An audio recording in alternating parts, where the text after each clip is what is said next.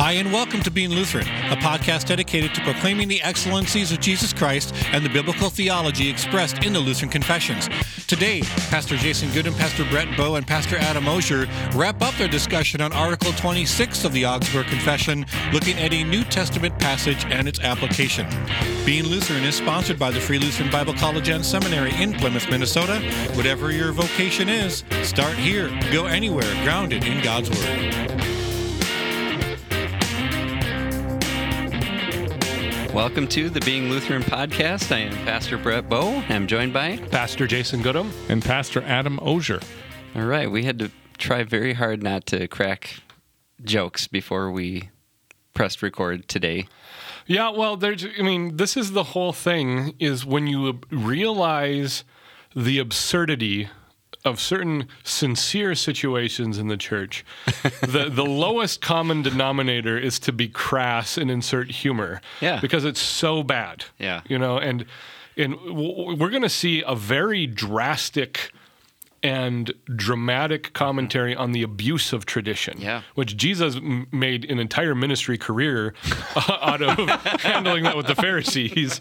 But yeah. you know, it, we, we, see how it stuck around in the church.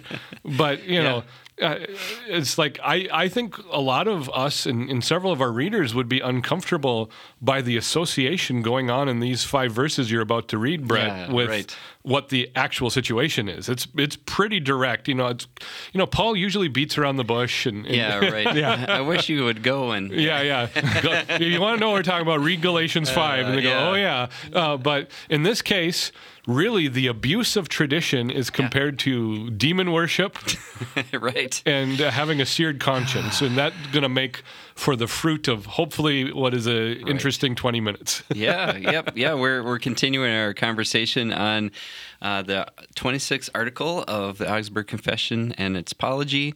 And uh, today we're on the New Testament episode. As always, you know, we like to make sure we're rooting these things in Scripture. And like you so well put there, Jason, uh, this definitely uh, kind of drives it home uh, as we wrap up this discussion on the distinction of meats. Yep. Um, so I'm going to go ahead and read for us 1 Timothy 4, 1 through 5. If you want to grab your Bible and follow along or uh, listen uh, as we read this for us and discuss. So it says this Now the Spirit expressly says that in later times some will depart from the faith by devoting themselves to deceitful spirits and teaching of teachings of demons through the insincerity of liars whose consciences are seared who forbid marriage and require abstinence from foods that God created to be received with thanksgiving by those who believe and know the truth.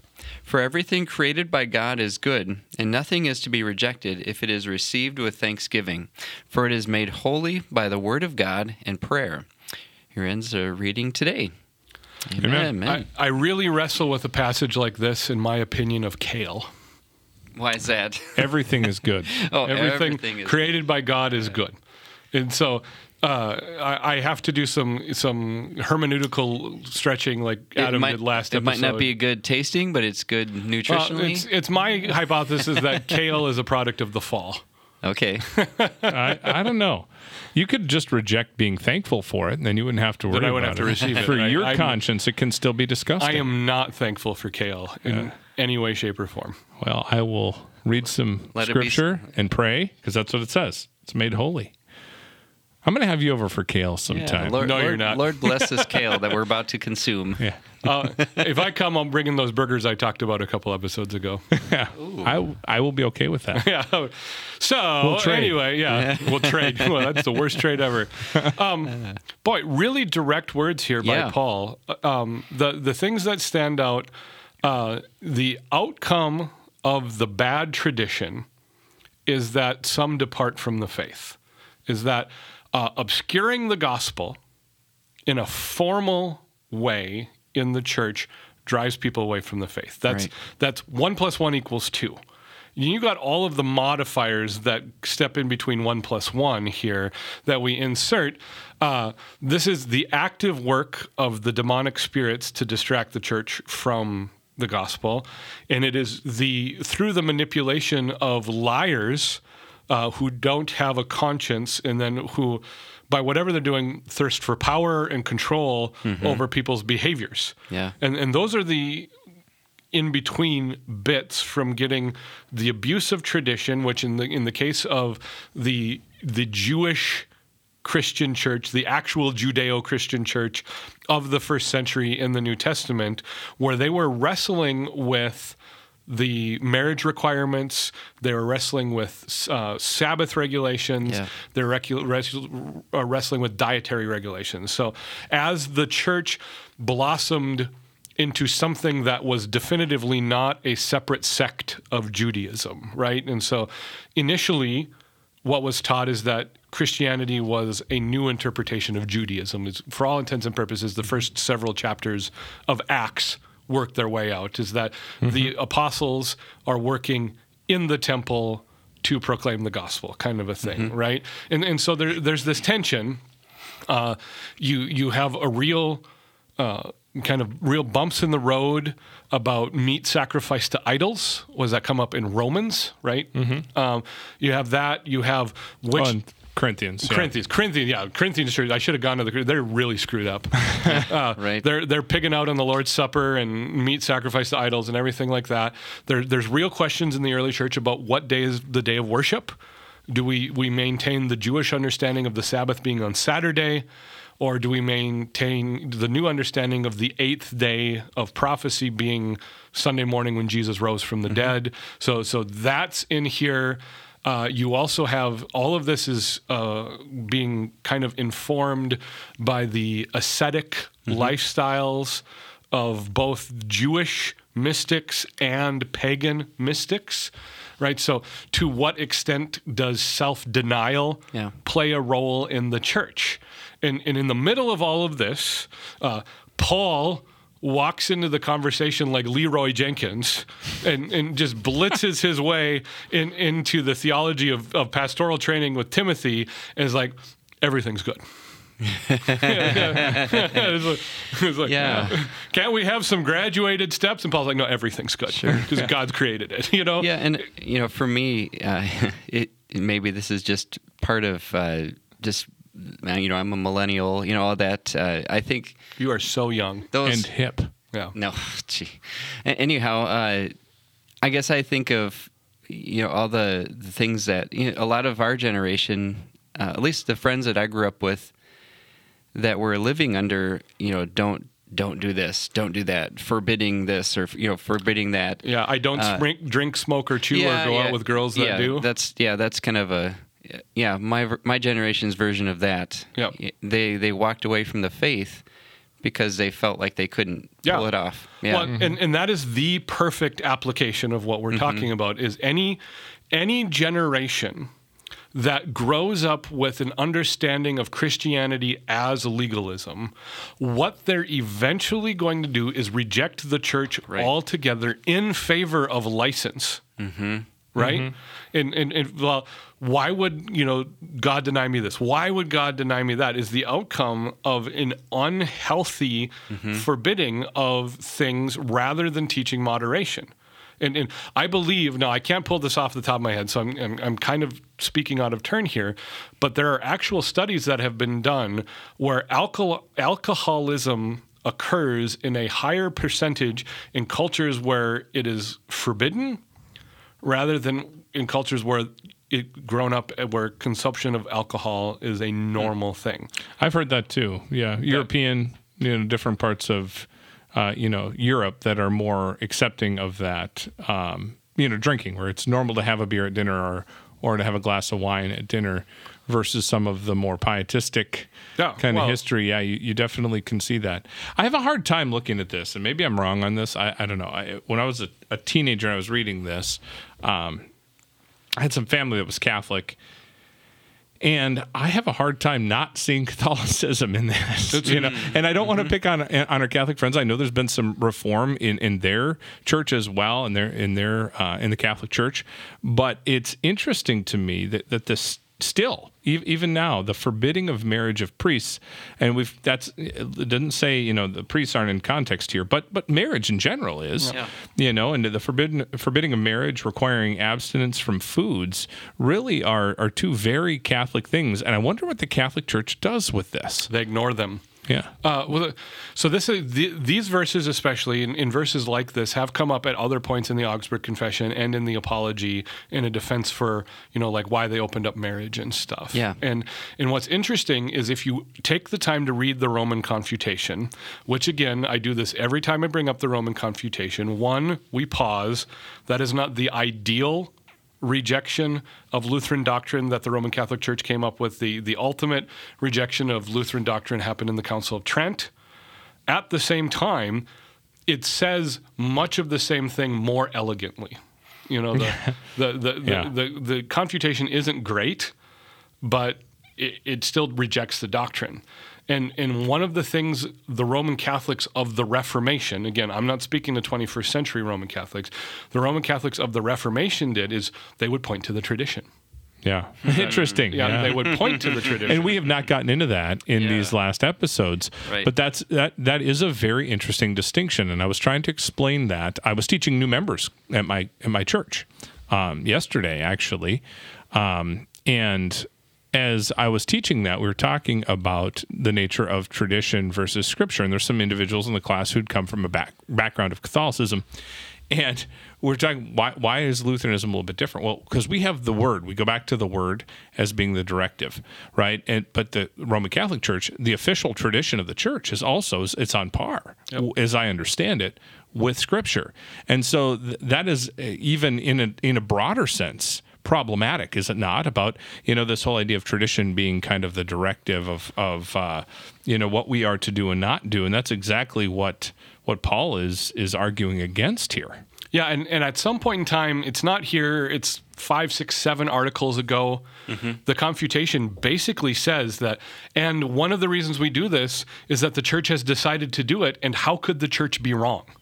That's their exact line of argumentation in this, and and this is the problem, right? Yeah. Is uh, it, it, it goes back to that again, Adam. This helpful thing does it point me to Christ or myself? Does it point me away from my neighbor or towards my neighbor? Right? Th- tho- those, is it harming my neighbor or helping my neighbor? And this is exactly what's going on. Uh, this is an artfully constructed logical sentence from Yeah, Paul. yeah. It- It's really got all of the components of a strong argument Yeah. that we, we if we if we don't get lost in the weeds, what is at stake? And Paul puts that forward for emphasis. Is the problem we're facing is that some are walking away from the faith. Mm-hmm. He says, in later times, some will be walking away from the faith. And, and, and this is a big concept. This is not just only abandoning your faith, but rejecting as truth the content of the faith. Right? So this, this isn't someone falling into despair. This is someone uh, assessing the contents of Christianity, Deconstructing their faith. it- this is mm. deconstruction mm-hmm. in it, the, the the narrowest sense of the definition and what is actually going on. So these very public Christian celebrities rejecting Christianity and becoming atheists or agnostics or whatever is what is happening is that because of an abuse of Christianity that someone is rejecting the contents of the Christian faith.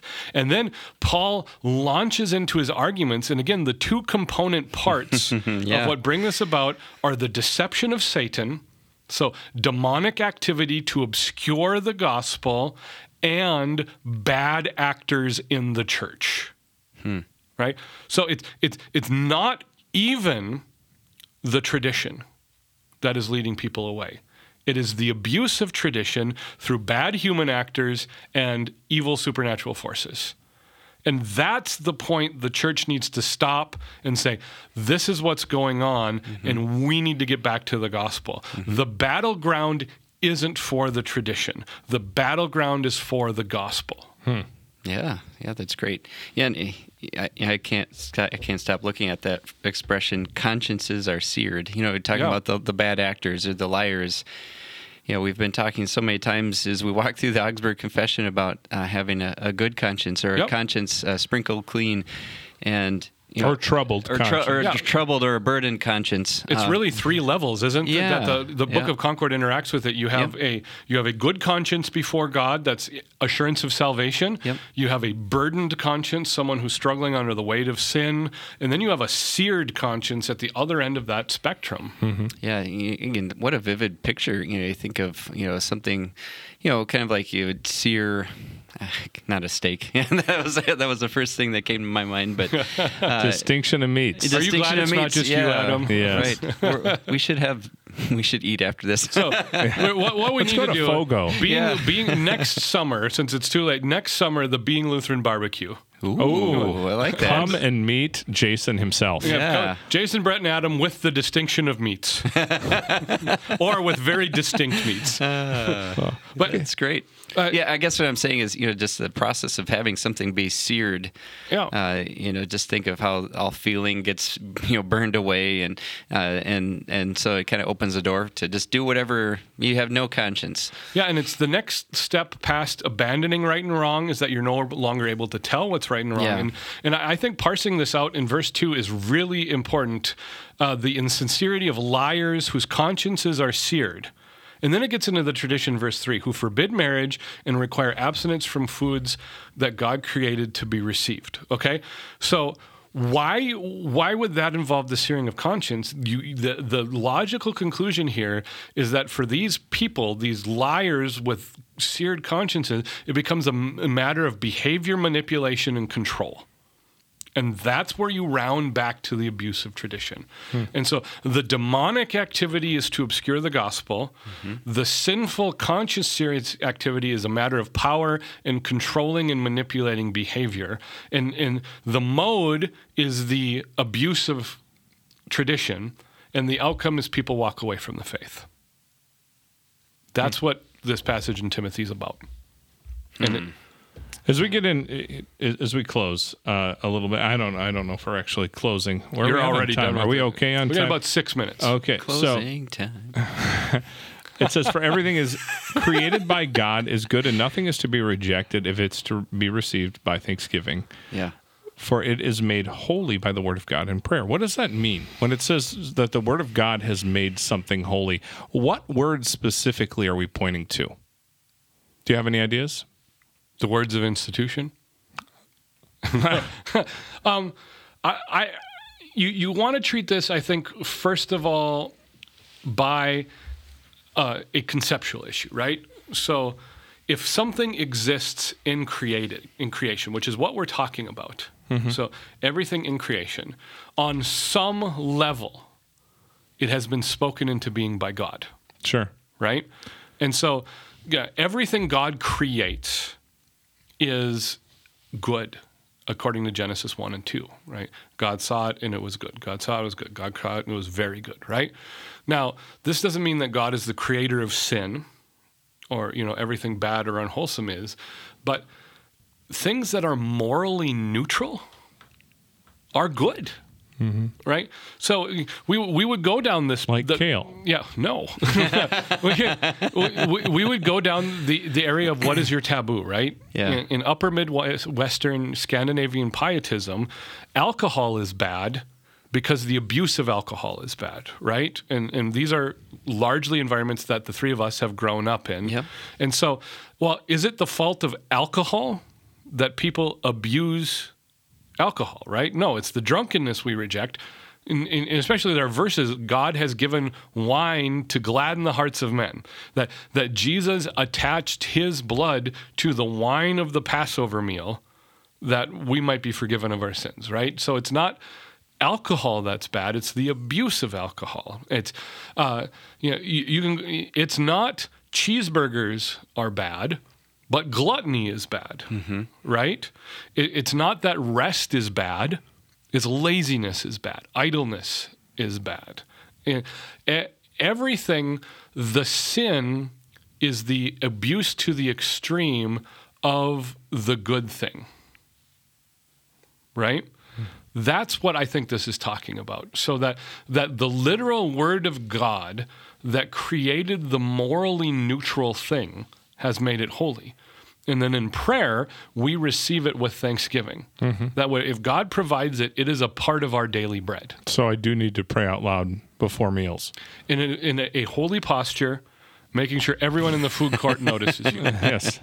oh, Yeah. thank you, God, for this mighty meal of cheeseburger and French fries. No, and it's right. Thank you, God, that I am not like these other people who ordered from Panda Express, but that I went to Chick Fil A.